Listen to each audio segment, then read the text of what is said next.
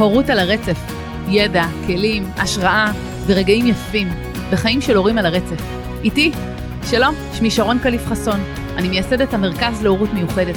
מרכז שנוסד בזכות הבן שלי, יובל, שהוא מאובחן על רצף האוטיסטי, במסע חיים שלם של יותר מעשור, שמשתף אתכם באיך אפשר לעבור את המסע הזה בצורה שמחה, טובה, איכותית, ובעיקר בעיקר מצמיחה.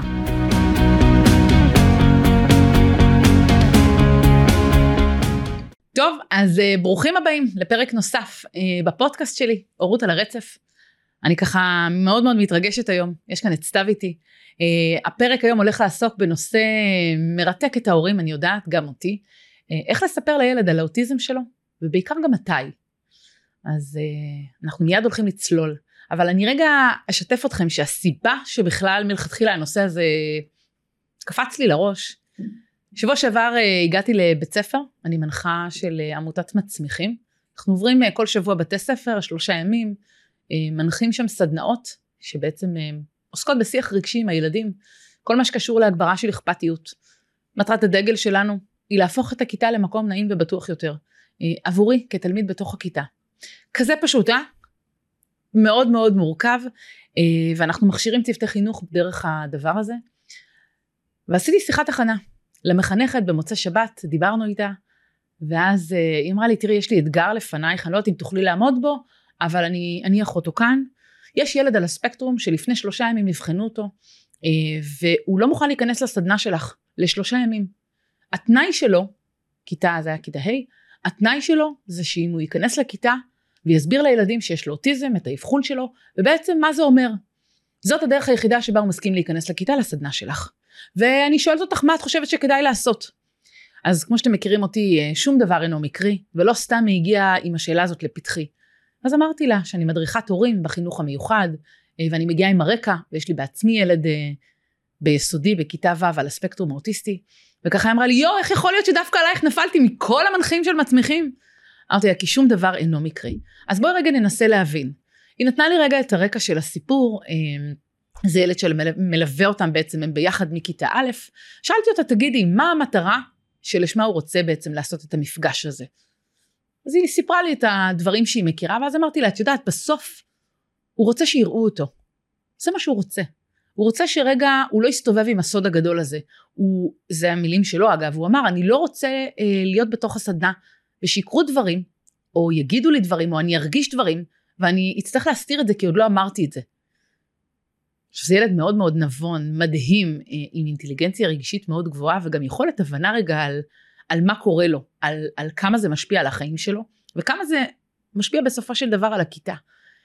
אה, ובסופו של דבר אני ככה אספר לכם שביום הראשון הוא אה, הגיע לבית ספר ולא הסכים להיכנס לכיתה בשום אופן והיועצת והמחנכת וכל בית ספר ככה היה עליו כולל אימא שלו שנשארה כל היום איתו בבית ספר בניסיון לשכנע אותו להיכנס לכיתה באיזשהו שלב הם ויתרו, לקראת ההפסקה הגדולה, הם פרשו והלכו הביתה. ביום השני אותו סיפור, הגיע הילד, היועצת סביבו, המחנכת, כולם, והילד לא מוכן להיכנס לכיתה. אני אמרתי, אוקיי, אני מכבדת את זה, אני חושבת שזה לגמרי שלו, ו- ואני מכבדת את ההחלטה שלו. ב- אה, לקראת חמש דקות לפני ההפסקה הגדולה, פתאום הוא נכנס לכיתה, עם הגב אלינו, ורק הקשיב, ראיתי כל פעם את העיניים שלו מציצות למה שקורה בתוך המעגל. ונגמר השיעור, נגמרה הסדנה, יצאו להפסקה הגדולה, וככה חיפשתי לגשש, לראות אם אני מצליחה לראות אותו, ראיתי אותו יושב ליד המרחב של היועצת, יש מרחב גדול, ואמרתי אני חייבת רגע לגשת, וניגשתי אליו ואמרתי לו היי, נניח שקוראים לו שמוליק, אמרתי לו היי שמוליק מה שלומך, ככה אני יכולה לדבר איתך, יכולה רגע להחליף איתך מילה, ואז סיפרתי לו ששמעתי על הבקשה שלו וזה נורא חשוב ואיזה כיף שהוא ככה זאת הבקשה שלו והסברתי רגע גם למה זה לא אפשרי או למה עבורו זה יהיה אה, עדיף שזה יהיה בצורה שהיא הרבה יותר משמעותית לתת לו את הבמה שלו. ועל הדרך אמרתי לו אתה יודע גם הבן שלי בן 12 אה, בכיתה ו' גם לו לא יש אוטיזם יש לו הוא על הספקטרום האוטיסטי. הוא היה בשוק הוא נדהם הוא אמר לי מה באמת? ותוך רגע אחד התחילה שיחה עם חיבור אה, מדהים אה, ביני לבינו ממש שיחה של עשר דקות. אמרתי לו תראה אם בא לך להיכנס פשוט תיכנס עם איך שאתה יבוא לך להשתתף, תשתתף, לא יבוא לך, תהיה מהצד, אני מאפשרת לך מה שאתה רוצה. איך שתרגיש נוח בכיתה, מבחינתי ככה אתה נכנס.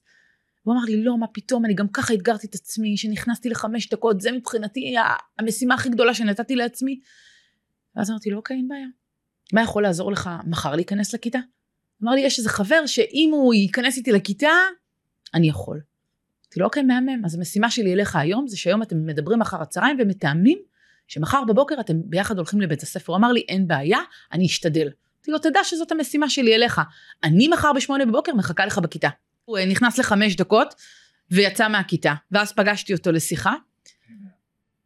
בתום ההפסקה הגדולה, אחרי שכבר עשינו איזה שיחה, פתאום uh, הוא החליט שהוא נכנס לכיתה. והוא הודיע לי, והוא הודיע גם לאימא שלו בטלפון, שהיום הוא נשאר עד אחד וחצי. זה כבר היה היום השני לסדנה. אותו ילד, שמוליק לצורך העניין אמרנו, עד אחד וחצי נשאר. אימא שלו ב-12 אמרה לי באחת ההפסקות, תגידי, מה אני עושה? אני עוד כאן. אמרתי לה, הוא אמר לך ללכת. יש קניון ליד, לכי תשתי קפה. היא אמרה לי, שרון, אני לא יודעת מה זה קפה. אני לא יודעת מה זה ללכת עם עצמי לזמן קפה. כשילד בבית ספר, אני כאן. איזה שיעור מדהים בשבילה, היה רגע לפנות את עצמה. וממש ללכת לקפה. זאת הייתה המשימה שלי, אגב, עבורה. למחרת בבוקר, לא יודעת אם אתם uh, תוהים מה קרה, שמונה בבוקר, הילד התיישב בכיתה, בתוך המעגל, השתתף יום שלם, עד אחד וחצי, בשיח uh, שהיה בכיתה, השתתף במשחקים, היה משחק אחד שהוא בחר שלו, וזה מבחינתי היה אתגר מדהים, אני יצאתי אחרי שלושה ימים וממש התפרקתי באוטו ובכיתי משמחה, כי אמרתי, וואו, איזו חוויה זו עבור הילד הזה רגע לצלוח את האתגר הזה שהוא שם על עצמו. אה, ובבוקר אה, למחרת הם תיאמו ציפיות עם היועצת ועם המורה והם עשו את המפגש שמשתף את הילדים בעצם את המצגת שהוא הכין על זה שיש לו אוטיזם. אז ככה כשסיימתי את היומיים האלה בהתרגשות שיא אמרתי לעצמי אוקיי אני חייבת לעשות על זה פרק. אני חייבת רגע לדבר בשמם של אותם ילדים רגע, דווקא לא מהמקום שלנו כהורים אה, בחוויה המבוגרת, או של אנשי הטיפול ואנשי המקצוע, אלא דווקא להכניס אתכם שנייה דרך החוויה של הילדים מתוך הכיתות. איך זה שיש לי איזושהי לקות, אני מבין שמשהו קורה ואני לא יודע איך קוראים לזה, מה אני עושה עם זה. אז זה בדיוק המקומות שאני ככה רוצה שנדבר עליהם היום בפרק.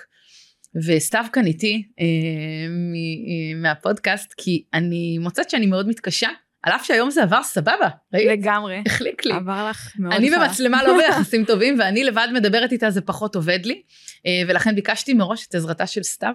אה, כן, ואני כאן כדי לשאול אותך, אה, באמת מאוד מעניין לשמוע איך הילד ניגש לחוויה הזאת, איך, איך זה נראה מהנקודת מבט שלו. כן. אז זאת אחת השאלות שאני שאלתי בעצם גם את המבוגרים, השלב הבא היה לשאול את הילד, למה זה כל כך חשוב לך? למה זה היה כל כך משמעותי והיה כתנאי וסלע, שאתה לא נכנס לסדנה הזאתי אם אתה לא אומר את זה. ואחד הדברים שהוא אמר זה באמת אני יודע שאני שונה, אני יודע שיעלו ברמה הרגשית כל מיני דברים, או קשיים, כי זה מעגל וזה שונה מאיך שאנחנו יושבים בדרך כלל. והרי אנחנו יודעים שעבור ילדים אה, עם קשיים אה, אה, על הרצף האוטיסטי, כל שינוי, כל מעבר, לשבת משורות פתאום לתוך מרחב של עיגול מאוד משמעותי עבורם. זה מעבר, מעברים הם קשוחים. הוא ידע, הוא הבין את כל הדברים האלה על עצמו, כי הוא הכיר את הדינמיקה בכיתה, וזאת הייתה הדרך שלו לבקש עזרה. לבוא ולהגיד, אני יודע שיעלו קשיים, אני אצטרך את העזרה שלכם, תנו לי אותה. וזה בעיניי החלק המדהים, כי זה ילד אגב שאבחן את עצמו. זה משהו מטורף הילד הזה, כי באמת הוא, הוא, הוא, הוא חיבר כל כך הרבה חלקים לאורך השנים, אה, ואמר אוקיי, בדק בגוגל ושאל ועשה תחקיר שלם, והוא הגיע בסופו של דבר עם, ה, עם ההבנה הזאת של אני מבין מה יש לי, וזה באמת יצא אבחון בסופו של דבר. אז זה באמת מקרה קיצון אני אומרת, ונדיר מאוד, אבל לא בזה אני מתעסקת, אלא דווקא במקום שבו איך ילד שנמצא אה, בתוך טיפולים, אפילו אני מדברת על ילדים שהם קטנים, איך החוויה שלהם הלא. אני רגע אתן לכם מבחינה פסיכולוגית אה, והתפתחותית נורמטיבית אה, או, או בכלל ילדים החל מגיל היסודי זה מתחיל בכיתה ד' בכיתה ה' גיל 8 גיל 9 ובתוך גיל ההתבגרות אה, בעצם ילדים מתחילים להרגיש נפרדות נפרדות מההורים, הם מתחילים לגלות את עצמם, כל מיני שינויים פיזיולוגיים קורים, ההתפתחות שלהם, ההתפתחות המינית שלהם, הם מתחילים להשוות את עצמם בעצם חברתית אה, למה שקורה בכיתה וגם אגב פיזית. אה, ואנחנו מוצאים שהרבה פעמים בשלב הזה מתחילים כל מיני שאלות. של מה זה אומר עליי, פתאום אני מזהה שקשה לי. בכיתה ה' מתחילים ציונים, כבר אין הערכות. זאת אומרת שהוא קיבל 90, אני קיבלתי 60, למה אני קיבלתי 60? אני עובד נורא קשה, אני למדתי למבחן. זאת אומרת, כל החוויה הזאת רגע של השוואה, מאוד נוכחת בשנים האלה. וזה, וזה אחד מהטריגרים שככה מציפים את העניין של אה, מי אני בעולם הזה, אוקיי? ואז אה, כשאני יודע שיש לי קשיים, אני יודע שיש לי מטפלים, אני יודע אה, שאחרי צהריים אני גם הולך לטיפולים, אני יודע שאני מקבל עזרות, התאמות, מה, מה קורה כאן? למה לשאר הילדים אין? כי כשאני שואל אותם הם בחוגים, הם בצופים, הם בכל מיני דברים ואני לא, או אני גם אבל עם המון עזרה, ואז מתחילות המון שאלות לצוף, והרבה פעמים הילדים האלה חווים איזה מישהו מבלבול ולא מבינים, כי הם מבינים שהם שונים. כן, ויכול להיות שאולי כדאי לספר להם את זה לפני שהם יתחילו את השאלות, או שבעצם אין איזשהו טיימינג ספציפי שזה נכון, אני אשמח אם תיכנסי לנושא הזה. שאלה מצוינת. אני רגע אגיד, וזה כבסיס לדבר הזה, לשאלה הענקית הזאת. אין מתכון. אין מתכון שאני אגיד לך עכשיו סתם תקשיבי שש דברים אם uh, אותם תעשי יש סיכוי סביר שתצליחי לספר לילד שלך את זה באופן uh, מעולה ומיטיב לא התשובה היא לא בסדר? אז בואו רגע נוריד את העניין הזה, אין מתכון. כמו שילד על ספקטרום אחד הוא ילד על ספקטרום אחד, אין שני לו. כלומר, כל ילד חווה את זה אחרת, גם כאן אותו דבר. אממה, כן, יש בכל זאת איזה שהם אה, אה, עוגנים, שאני באופן אישי רגע אציג אותם עבורכם. אחד מהם בעיניי, זה קודם כל המקום של איך אני בתור הורה, בתוך התהליך הזה. כלומר, האם אני מקבלת את הלקות בתור אימא? האם אני בשלב הקבלה? אחבר אתכם רגע לשלבים של קובלר, שדיברה על אה, שלבים בתוך האבחון. בעצם קיבלנו את האבחון, אנחנו יוצאים לדרך, אנחנו עוברים הרבה פעמים שלבים של כעס, של מיקוח, אה, של הכחשה, לא זה לא זה, זה בטח רק עיכוב התפתחותי. אה, בגיל שבע, אתם מכירים את זה שבגיל שבע יש אבחון נוסף, אז נגיע לגיל שבע בטוח יסירו את האבחון, זה רק יהיה משהו אחר, זה רק ADHD, זה רק עיכוב התפתחותי, כזה. ואם אני לא בשלב אגב של קבלה, סביר להניח שזה יפגוש את הילד שלי במקום דומה. כלומר, אם אני בהכחשה ואני אספר לילד שלי את זה, והוא ישאל אותי שאלות, התשובות שלי יהיו מאוד מגמגמות. כי מאוד קל ומאוד ברור מהגישה שלנו, מהאנרגיה שלנו אפילו, ומהתשובות שלנו, ילדים קולטים אם אנחנו אותנטיים או לא. אם אנחנו מדברים בגלוי לב, באופן שהוא גלוי לב או לא. זה מאוד בולט. אז קודם כל, לזהות באיזה שלב אני, ואם אני לא בשלב הקבלה עדיין, אני חושבת שזה הזמן לעבוד על זה. כאיזושהי התרמה עבור עצמי, כאיזשהו תהליך מקדים. זה אחד. הדבר השני היא, אה, מה התשתית שבבית נמצאת? כלומר, האם בבית שלי זה סוד? האם בבית של הילד זה משהו שלא מדברים עליו? האם מדברים את הקשיים? כי אני אתן לכם דוגמה מהעולם האישי שלי. אנחנו לאורך כל השנים דיברנו אה, לא את המילה אוטיזם, היא גם עלתה, אבל לא את המילה כמו את הקשיים. כמו את זה שיש צרכים אחרים ונוספים לכל ילד. אה, וכשאני בהמשך אגב אדבר על איך סיפרנו ליובל ואיך זה ככה עלה, כי אני חושבת שזה זה חלק מאוד משמעותי וזה קורה להרבה הורים. אמ, זה היה מאוד ברור. כלומר זה לא היה עולם זר עבורו, הוא לא פגש את זה כאיזשהו סוד כמוס מאוד מאוד גדול, אה, ובחוויה זה היה רק משהו שהשלים, השלים לו את זה ובסך הכל שם שם לדבר הזה. אה, וכשזה סוד אגב, אם תדברו עם ילדים אה, אוטיסטים בוגרים, אני חושבת שאחד הדברים המשמעותיים ביותר שהם מספרים, לפחות אני שמעתי את זה, זה שהם נורא מצטערים על זה שכשהם גילו את זה בגיל מאוד בוגר, שלא שיתפו אותם לפני, שלא באו והניחו את זה על השולחן ואמרו, תשמעו זה הלקות שלכם, זה מה יש ועם זה מנצחים, הנה ככה זה, ככה זה החוזקות שלכם וזה המקומות שיותר קשה לכם, ואנחנו ממשיכים. אה, זה הפך להיות איזשהו דבר מאוד מאוד גדול, וככל שזה דבר הופך להיות יותר גדול ויותר משמעותי ויותר קשה לספר את זה, הילד חווה את זה כמשהו שלילי כמשהו שהוא מתויג, כמשהו שאסור להגיד אותו, כמוקצה, ולשם אנחנו לא רוצים להגיע בשום צורה. אז איך אנחנו מצליחים להתקדם למקום הזה כהורים, שאנחנו כבר uh, מקבלים את הסיטואציה, איך, mm-hmm. איזה תהליכים עצמיים אפשר לעשות? Uh... זאת אומרת, כדי להיות בשלב הקבלה בעצם. כן, כי okay. אוקיי. יכול להיות שכבר צריך לספר לילד, כן. ו... אז אני אומרת אל תגיעו לנקודה הזאת, אם יש פה הורים לילדים יותר קטנים אל תגיעו לנקודה הזו. כי להגיע לנקודה הזאת זה אומר שאני בשעת השין צריכה אה, אה, לפעול אה, מה שנקרא מהרגע להרגע, זה כיבוי שרפות.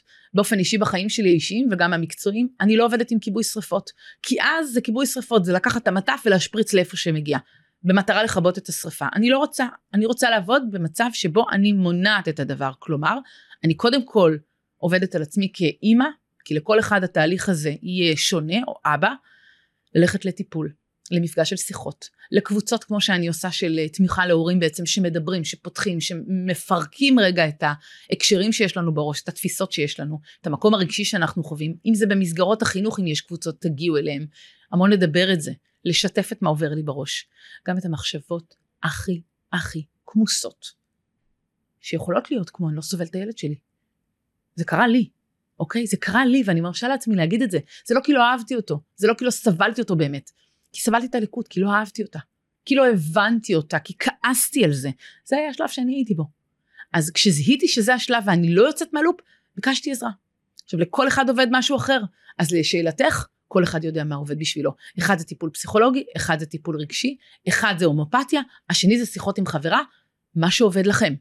אוקיי? תנסו. לא תצליחו בטיפול אחד, תנסו משהו אחר. אבל מה שכן, אל תוותרו. על עצמכם. אני כל הזמן מכוונת למקום ההורי כי הוא באמת סופר משמעותי. כי אז כשזה יפגוש אתכם זה יהיה מקום הרבה יותר קל. אה, עוד דבר אני אגיד שהאינטגרציה בין אה, הצוותים הטיפוליים, הרפואיים ובית הספר או מסגרת החינוך לבין המקום שלי כהורה, במפגש עם הילד, המשולש הזה שתמיד אנחנו מדברים עליו, חשוב שתהיה שם אינטגרציה. כלומר, אם הילד שלי, אה, אחרי שהוא גילה נניח, תכף נגיע לאיך עושים את זה, אבל נניח והוא גילה, או נניח וסיפרתי לו, בסדר? שיתפתי אותו, שזה בא ממנו. האיך עושים את זה בפועל בכיתה? זה חייב להיות באינטגרציה עם כולם. או לחילופין, אם כבר עשינו את השיחה הזאתי, והילד יודע, והוא שמע, או שהוא חיבר את הנקודות, חשוב לשתף את הצוותים האחרים, כדי שכולם יוכלו רגע אה, להחזיק ולתמוך עבור הילד בדבר הזה. אם הוא מגיע עם שאלות, אם הוא מגיע כעוס, אם הוא מגיע מתוסכל, אם הוא לא מבין, אם הוא מבולבל. אני רוצה לתת מקום לכל הדברים האלה, אה, ושהוא ירגיש בנוח בכל נקודה שבה הוא אה, חווה את המפגש. זה ככה בגדול. אז אני רגע חוזרת למה שדיברנו על טווח הגילאים, שזה בערך ביסודי, גילאים 8-9, שילדים מתחילים לחוות את השונות, את ההבדלים, בעיקר את ההשוואות למול קבוצת השווים שלהם. שזה אגב לא משנה אם זה בתוך כיתות תקשורת, או שזה לחילופין בכיתות רגילות, בשילוב דיפרנציאלי. היינו הך אנחנו חווים ורואים את זה אה, בשטח באותו האופן. ההשוואתיות היא מאוד משמעותית בגיל הזה, ואז יש את האפשרויות. או הרבה יותר, אבל בפועל אני רואה שני צדדים למטבע. או מצד אחד שזה מגיע מכיוון הילד, שבא ושואל שאלות ומתחיל ככה לנסות להבין ולחבר את העניינים, ולשאול למה אני שונה, למה הם ככה ואני אחרת, זאת אפשרות אחת. האפשרות האחרת היא, ש... או שזה יכול לפעמים אפילו בהלימה להיות ביחד, ב... ב... בשילוב, שאנחנו כהורים אומרים, אוקיי, אנחנו מתחילים להבין ש... הוא בשל לזה שהוא כבר בוגר כדי להבין מתוך השאלות שעולות לו מתוך המצב החברתי בכיתה ואנחנו מחליטים לקחת את המושכות לידינו ול, ומה שנקרא אה, לא להיות בכיבוי שרפות שזה יבוא ממנו אלא דווקא אנחנו להציף את זה ולעלות. אז אלה שתי האפשרויות שבדרך כלל הם יקרו או בד בבד שאנחנו מזהים לפי השאלות ואז אנחנו אומרים אוקיי בוא ניתן לזה מענה לא נשאיר אותו עם הבלבול. אז קודם כל כשלב ראשון אני אומרת תעשו הכנה שלכם רגע כהורים רגשית, אם זה לדבר עם המטפלים הרגשיים, לבדוק שזה מתאים, שאין איזשהו עניינים חשובים שצריך לשים אליהם לב, ובמידה והחלטתם שזה כבר הזמן וזה הגיל, וכבר הגענו לנקודה שבו הילד מתחיל לשאול שאלות, להטיל ספק בכל מיני דברים, לייצר מרחב, מרחב שהוא נעים, שהוא בטוח עבור הילד, זה יכול להיות כל מרחב שאתם מכירים, כי אצל כל ילד זה שונה, זה יכול להיות באמבטיה, כמו שזה היה אצלי עם יובל, וזה יכול להיות uh, בשעה, שעת הדמדומים אני קוראת לה לפני השינה, שככה הם פתאום מתחילים uh, בכל מיני שיחות רגשיות על איך עבר עליהם היום, וזה יכול להיות בפארק, uh, או שיחת קפה בבית קפה, זה יכול להיות בכל מקום שבו הילד מרגיש שהוא בטוח ונינוח, uh, ולא לייצר דווקא סביבה שהיא סטרילית ומאוד מאוד ככה, uh, אני קוראת לה סביבה מהונדסת. אלא דווקא בנונשלנט. לא להפוך את זה לעניין גדול, לא להפוך את זה לאיזה אישו שהוא מאוד uh, ככה uh, עשוי מדי. לא, דווקא לא. זה חלק מהחיים, ובעיניי דווקא זה היופי בדבר. זה חלק מהמקום הפשוט הזה, uh, שלא לעשות מזה משהו גדול. אז זה ככה מבחינת רגע הסביבה. Uh, לבוא ולהתחיל, אני חושבת, אני לפחות בדעה של לשאול המון שאלות את הילד. מה המקומות שאתה מזהה רגע? לנסות להשתמש בשאלות אם הוא שאל קודם. מה אתה חווה, מה אתה רואה, מה אתה מרגיש? זה שאלות נורא כללות, אני, כלליות אני יודעת, והורים יגידו מה, אבל הילד שלי בכלל לא ב, ביכולת המילולית הזאת. כן, אני יודעת, גם יובל. ועדיין, אני אשתמש המון בשאלת שאלות, כי אני רוצה שהתשובות יבואו מתוכו. זה לא חוכמה שאני כמבוגרת אבוא ואניח את זה במילים שלי. אני מאמינה מאוד לבוא מהמקום של הילדים, של לאפשר להם, הם מכירים את עצמם ממש טוב. הם לא תמיד יודעים לשיים את זה במילים, אה, או לשים את זה באמירות כמו שלנו המבוגרים, וזה בכלל לא חשוב לי. זה השלב הבא שאני אעשה, אבל כשלב ראשון אני אומרת, מה החוזקות שלך? מה הדברים שאתה מאוד אוהב בך? מה הדברים, ש... ויכול להיות שהוא לא ידע להגיד. זה בדיוק המקום שבו אנחנו נכנסים. ונותנים להם את העניין הזה של מה טוב בך, מה אתה אוהב לעשות, הלגו שאתה משחק איתו, האופן שבו אתה מסתכל על הדברים. יש, מלא, יש מספיק חוזקות אצל כל אחד מהילדים שלנו, ההומור שלהם, אה, היכולת שלהם להצחיק, היכולת שלהם אה, לזהות כל מיני דברים בתוך סיטואציה מאוד מאוד גדולה, פתאום לראות איזה דבר אחד נורא קטן, רואה אצל, אצל יובל המון. כל אחד יש לו את החוזקות שלו, אז רגע לעשות בשיטת הסנדוויץ', לקחת את הדברים שהוא ממש טוב ולהגיד אוקיי, מעולה. תגיד, עכשיו אתה מזהה מה הדברים שקצת יותר קשים לך, גם עכשיו אולי, או בכלל רגע לאורך השנים. אה, ואז ממש לקחת דוגמאות קונקרטיות מהחיים שלו, אם זה קושי בוויסות חושי. אז המילים שלי כמבוגרת הם ויסות חושי. המילים של הילד יהיו, הטיקט מפריע לי מאחורה כשאני מתלבש, או לחילופין הגרף המוטורי כשאני מנסה להרים את העיפרון קשה לי לכתוב. אוקיי? או קשה לי להרים ולהתארגן ולהוציא את המערכת, כמו כל שאר הילדים בכיתה, זה ממש קשה לי. כי אמא, אני רואה שילדים אחרים כן מצליחים לעשות את זה בצורה קלה יותר. או לי קשה להביא ציונים למרות שאני מתכונן המון המון למבחן ואני לא מצליח. והילדים האחרים מוציאים 90. אז ממש להשתמש בשפה של הילדים בהיבט הזה, כי אז קל להם לחבר את זה לעצמם. וכל מה שאני רוצה לאורך כל השנים, ובמיוחד השיחה הזאת, זה לחבר אותם לעצמם. ככל שהם יהיו מחוברים לעצמם, הם, יהיו, הם, הם יחושו נינוחים בתוך האור של עצמם. זה אולי מבחינתי תשאלו אותי החזון הכי גדול שלי לכל ילד בעולם, וגם לי. אז זה הדבר הנוסף. אמ, אז לדבר על החוזקות, לדבר על המקום שיש להם קשיים שהם מזהים, ובסופו של דבר אני אומרת לחבר את זה לכדי, אוקיי, אז אתה יודע, אני רוצה לספר לך רגע, יש לזה שם לדבר הזה. אה, לקושי הזה שאתה חווה ולאליפות שלך בכל מיני דברים, רוצה לקרוא לזה בשם ולהגיד רגע את השם, קוראים לזה הספקטרום האוטיסטי, קוראים לזה אוטיזם. אז הוא התחיל לשאול, מה זה אוטיזם? אז להסביר. ולפעמים כשקשה לנו כמבוגרים להסביר את המילה הזו, כי בואו, זו מילה לא פשוטה, לא תמיד היא ברורה, יש סרטון מקסים של עמוס תמם, שנקרא אה, דברים מדהימים קורים. חפשו ביוטיוב, סרטון נהדר אנימציה, מצויר לילדים, מאוד פשוט. אגב, גם לאחים, לאחים שרוצים להסביר להם מה זה הלקות הזו ואיך היא מופיעה. אז הסרטון מדבר המון על, באמת על הקשיים ועל הדברים הנפלאים שקשורים ללקות הזו, ושם אותה בשם שלה. אז ככה אפשר להשתמש גם בזה ולהראות לילד, לתת כל מיני דוגמאות, תגיד, אתה מכיר מישהו שהוא, אה, יש לו אוטיזם? ואז הם ישאלו, ולתת כל מיני דוגמאות, לבוא ממש עם 4-5 דוגמאות של אנשים בעולם הזה שהם עם אוטיזם. וכמה החשיבה שלהם, כמו דוקטור טמפל גרנדין, וכמו כל מיני אחרים שבעצם אה, דניאל עמית שהוא מהמם, שהוא יצירתי ומוזיקאי, ווואו, איזה ילד מוכשר, וכמה קשיים הוא בכל זאת חווה למרות זאת. כלומר, להשתמש בדוגמאות מהכאן ועכשיו כדי לחבר אותם ל, אוקיי, כך קוראים לזה, ועם זה מנצחים. כמו שלכל אחד יש משהו אחר, לי יש ADHD ולך יש אוטיזם ולמישהו אחר יש לקות uh, שמיעה. כלומר, העולם שלנו בסופו של דבר כולנו שונים וכולנו uh, מיוחדים. כלומר, ואני חושבת שבאיזשהו מקום זה מאפשר לנרמל את זה. לנרמל את הלקות הזאת, כי בסוף, שוב אני אומרת, הייתי רוצה שהם יחוו, אה, ויהיה להם נוח בתוך האור של עצמם. אז זה דבר נוסף. אה, אני אגיד שבתור הורה, תנסו לעשות סימולציות אחד עם השני, או עם אנשי טיפול שאתם פוגשים רגע. שאם הוא שואל אתכם מה זה אוטיזם, מה תענו? או אם הוא שואל אתכם, אה, לא יודע, למה אני אוטיסט ומישהו בכיתה לא? או מישהו בכיתה נראה לי שגם הוא אוטיסט. גם זה שמעתי. אז מה אתם עונים על דבר כזה? אה, כי אני אגיד לכם, כשאני למשל לא הייתי מוכנה ויובל שאל אותי, את יודעת מה עניתי לו? מה ענית לו? הוא שאל אותי, אמא תגידי, יש לי אוטיזם? יום אחד שהיה ממש קטן, אמרתי לו, קצת. מה זה קצת? אין חצי הריון, אתם יודעים, זה או כן או לא, וכשזה תפס אותי באמת לא מוכנה, זאת התשובה שיצאה ממני. שנים אחר כך הסתכלתי ואמרתי, אוי ברוך, מה עשיתי לילד שלי? כאילו, מה זה קצת? מה המשמעות של זה, שאמרת לו קצת? כי זה עוד יותר מבלבל. אני חושבת שכילד אתה צריך תשובה אה, של או כן או לא. מה זה קצת? לא הבנתי. זה עוד יותר מעמיס על הבלבול ועל חוסר הידיעה. אה, ולכן התשובות שלנו כדאי שהן יהיו עד כמה שיותר ברורות, קצרות, אה, וכאלה שאנחנו גם שלמים איתן. כי אם אני לא אהיה שלמה עם התשובה שלי, זה לא יעבור.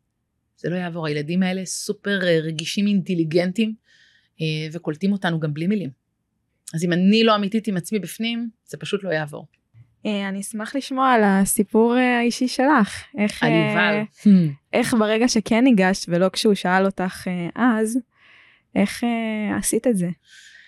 זה מעניין כי אצלנו בבית אני אגיד שבשנים הראשונות את המילה אוטיזם לא יכולתי להגיד בפה מלא, ממש לא הצלחתי, זאת הייתה מילה קשוחה בשבילי. השתמשתי בספקטרום האוטיסטי, PDD נוס בזמנו היה, תודה לאל.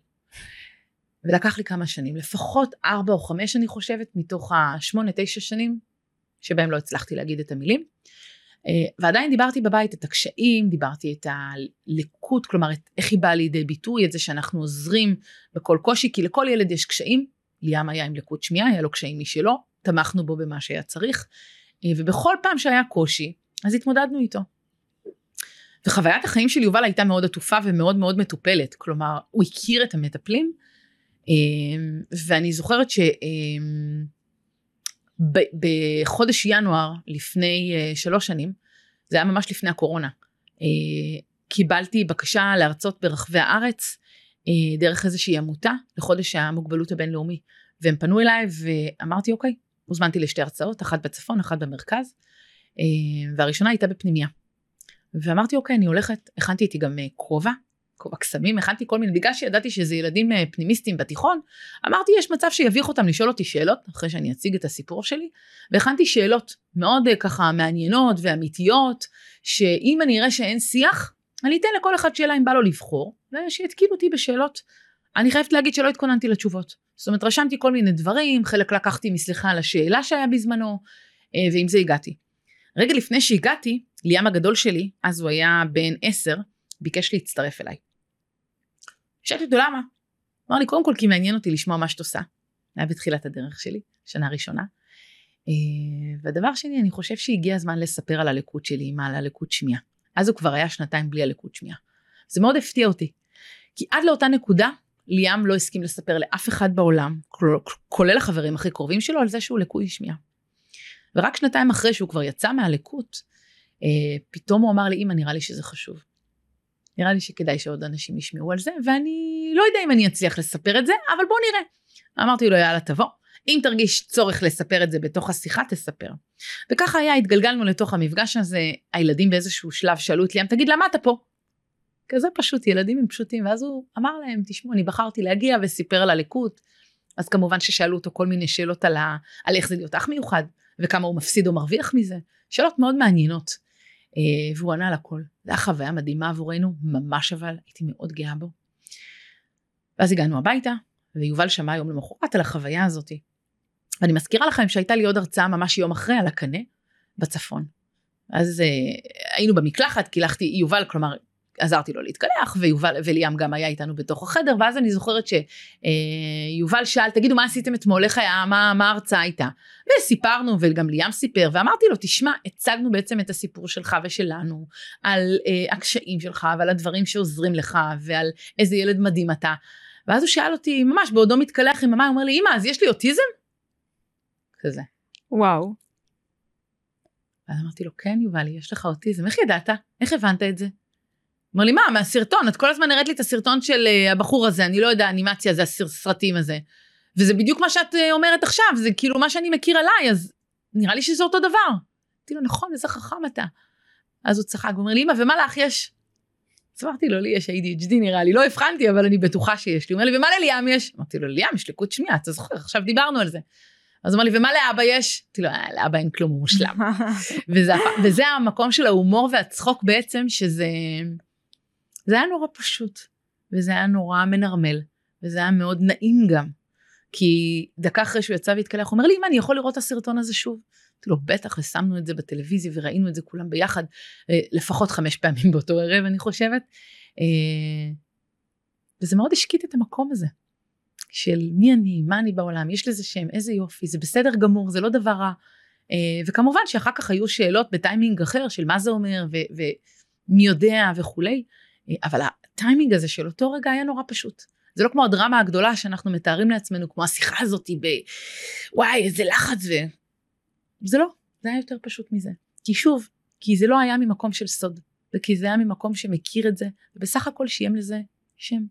אה, ותשאלו אותי, בתור אימא אני אומרת לכם, וכאשת מקצוע, אני חושבת שאני ממליצה על זה בדרך הזאת. כלומר, אם אתם היום בנקודה שאתם מתלבטים, אם לספר או לא לספר, או בכלל עם איך להתנהל בבית עם הלקות. כי נניח קיבלתם רק את הלקות, או את הלקות או את האבחון, או לפני שנה נניח, והילד ככה בגילאים שהוא בגיל חמש, שש, ואתם לא בטוחים איך להתנהל עם זה.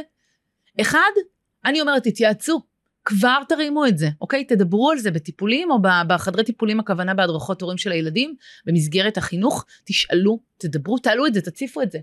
כי יש מצב שתתניעו תהליך שהוא יהיה הרבה יותר נכון לבית שלכם. כי שוב, זה כמו חליפה לתפור לכל משפחה, זה אחד. ושתיים בעצם, זה העניין הזה של תזכרו תמיד את הבוגרים האוטיסטים שאומרים חבל שלא סיפרו לנו קודם. כלומר, אל תגיעו לנקודה שהילדים יהיו ברגע שהם יתפסו אתכם, אני אומרת לזה, עם התחתונים למטה, אל תגיעו לשם. כי אז עבורם הסאבטקסט של זה, המסר הסמוי אני קוראת לו, שזה משהו לא בסדר. אני לא רוצה שהילדים יגיעו לשם. כי אז זה מסר כפול כפול של זה לקות לא טובה, זה משהו שצריך להתבייש בו, וזה פשוט לא. אוקיי, אז זה ככה בגדול. איך הרגשת אחרי השיחה? וואי, הקלה. הקלה. קודם כל הקלה, לא כי סחבתי איזה סוד גדול, כי שוב, זה לא היה סוד ואני מדברת על זה בגלוי, ובכל זאת הקלה עבורו, כי ראיתי כמה, כמה זה הנכיח אותו, וכמה הוא לקח את זה בנעימות, וכמה עבורו זה היה חוויה נורא מחברת דווקא. כלומר, אם הפחד שלנו זה שזה יפרק את הילדים, אני רוצה לספר לכם שב-99.9 מהמקרים בקליניקה שלי, מבתי הספר שאני נתקלת בתלמידים האלה, מהחוויה שהם משתפים אותי, ומהחיים, זה עוזר לחבר את חלקי הנפש והגוף בצורה שאתם לא תאמינו. אתם תרגישו בתור הורים כזאת הקלה אחר כך. כי קודם כל אתם תחוו את ההקלה לילד, גם אם לא בדקה הראשונה. כי זה צריך עדיין תיווך, תלוי כמובן באיזה גיל, אבל ההקלה המשפחתית לדעתי היא סופר משמעותית, וזו גם מתנה בעיניי, כי ברגע שזה בחוץ, מה נשאר בעצם? רק לעבוד עם זה, שזה גם אגב מה שעשינו קודם, רק הרבה יותר בנינוחות, הרבה יותר ואפשר להגיד את זה, כי כשילד בא ונמנע ולא רוצה ללכת לבית ספר, או שהוא, אה, יש לו קושי מסוים והוא לא רוצה ללכת לצופים, אני יכולה להזכיר לו שזה חלק מהקושי, וזה חלק מהאתגרים באוטיזם. אז בוא נראה איך אנחנו מפרקים את זה, בוא נראה איך אנחנו עובדים עם זה. אני כל הזמן מזכירה לו שזה חלק מהקשיים. ואני יכולה לבנות איתו אפילו סולם, מ-1 עד 5, שבאחד אתה בהימנעות טוטאלית ואתה לא מוכן ללכת, אוקיי? אבל אם אני, אם זה 2 או 3, מה, מה הצעדים שנדרשים עבורך כדי להגיע? תבחר יעד אתה. לא אני בוחרת את היעד, אתה איתי בוחר ביעד, אתה אומר מה היעד שלך. כי אתה יודע מה המסוגלות שלך, לא אני. אני יכולה לחשוב שאני יודעת. אני למדתי להקשיב לילדים שלי הרבה יותר מלהנכיח את מה שאני חושבת. דרך המקום של לראות את זה מהעיניים שלהם, אני לומדת הכי הרבה. וזה גם הרבה יותר מדויק. יפה. כן. אז uh, מה קורה כשההורים חלוקים בדעתם? אוקיי, את מתכוונת, כאילו, האם לספר, שהורה אחד חושב שלספר כן, והשני ב... לא בעצם. בדיוק. שאלה מעולה אגב, אה, כי זה קורה. אני אשתף אתכם שזה באמת קורה, אני פוגשת את השאלות האלה בתוך הקליניקה, שאחד ההורים מאוד מאוד כבר על נס הדגל ואומר זהו, הגיע השלב, וההורה השני בא ואומר מה פתאום אין מצב. ושוב, אני מחזירה את זה להורים כי כל אחד מההורים מקבל את זה אחרת. בשנים שבהם אני כבר נחשפתי והרגשתי בנוח עם זה, אמיר עדיין היה בעולמו ואמר רגע רגע אני עוד לא, אני עוד לא בנוי לזה, זה עוד לא בשבילי, זה עוד עדיין סוד כמוס אצלי, כלומר חלק מההתמודדות שלו הייתה מאוד מאוד שונה משלי. ואני אגיד שזה לגיטימי לגמרי. אנחנו לא יכולים להאיץ באף אדם לעבור שלבים בדרך אחרת. זה, אין, אין דרך לקדם משהו באופן שהוא כי אני רוצה, או כי אני חושבת שזה נכון. והדרך הנכונה אני חושבת היא קודם כל להניח את הקונפליקט בין בני הזוג ולהגיד אוקיי יש כאן איזשהו קושי וקונפליקט בוא נבדוק מה עושים איתו. כי להניח אותו ככה שהוא יישאר מחלוקת אפשר עד שזה יתפוצץ בפרצוף ואז שוב נגיע למקום שבו הילד יגלה את זה על עצמו או יהיה עסוק במה קורה איתו וכל הזמן יחשוב דברים אפילו גרועים יותר שגם זה קורה כי חוסר ידיעה מייצר המון חוסר ודאות חוסר ודאות מייצר המון חרדות חרדות מופיעות בחוץ וכל מיני התנהגויות שאנחנו ממש לא רוצים שיופיעו, לא במסגרות החינוך ולא ב-well-being של הילד שלי. אז תשאלו אותי מה אני ממליצה, אני אגיד רגע לקחת את הקונפליקט הזה ולהביא אותו לחדר הטיפולים בקליניקה בהדרכת הורים. לבוא ולדבר את זה, שלכל אחד יהיה מקום לפרוק את הרווח וההפסד של הדבר הזה, לפי הגישה שלו, לפי התפיסה שלו, ולמצוא איפה המקום, כי הרי כל אחד מגיע מרציונל שמאוד ברור לו הרבה פעמים. כלומר זה לא איזה אג'נדה מופרכת, גם אם לי, בתור מי.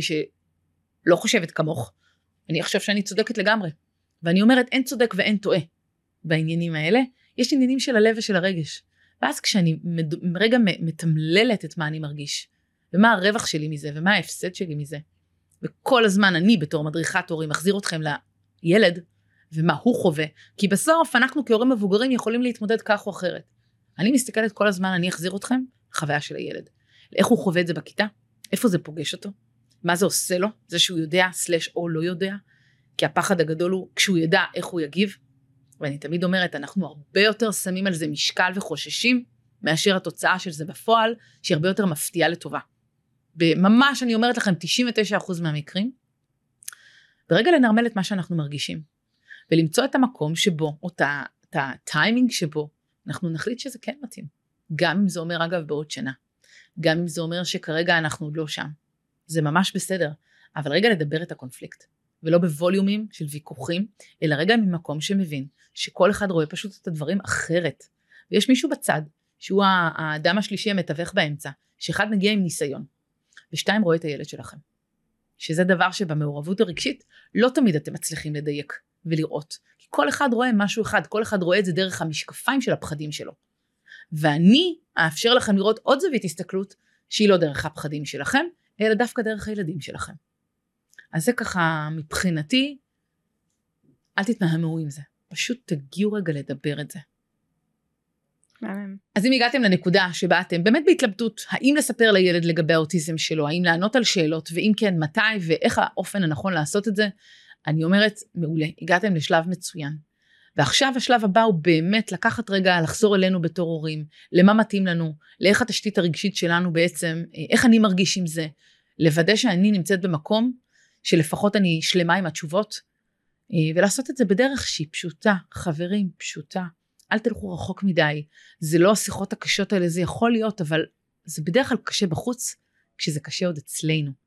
כשזה אצלנו מעובד וכשאצלנו זה משהו שהוא ברור לנו, הרבה יותר קל לנו להוציא את זה החוצה, ואז גם הילדים שלנו חווים את זה בצורה שהיא פשוטה, קלה לעיכול, אה, חלק ממה שקיים. אני מזכירה לכם את הסלוגן שלי שאיתו אני עובדת, עובדים עם מה שיש. וזה הדבר שאולי אם תשאלו אותי להגיד לילדים גם כמסר, זה מה יש ועם זה אנחנו מנצחים. כלומר קוראים לזה כך ולילד אחר קוראים לזה אחרת. מה זה משנה איך קוראים לזה? עכשיו אנחנו רק יודעים לתת לזה שם, לכוון את זה בצורה מאוד ממוקדת. ואיזה יופי שאנחנו יודעים מה יש לך. כזה פשוט. אז ככה לסיום אני רוצה אה, להקריא לכם משהו שנועם חורב בספר החדש שלו אה, שמש בצנצנת כתב והוא ככה רשם אמהות. שתי כנפיים של אימא שלי אפשרו לי לגדול. באחת היא נתנה לי דחיפה מהקן, בשנייה ריפדה את האדמה, למקרה שאפול.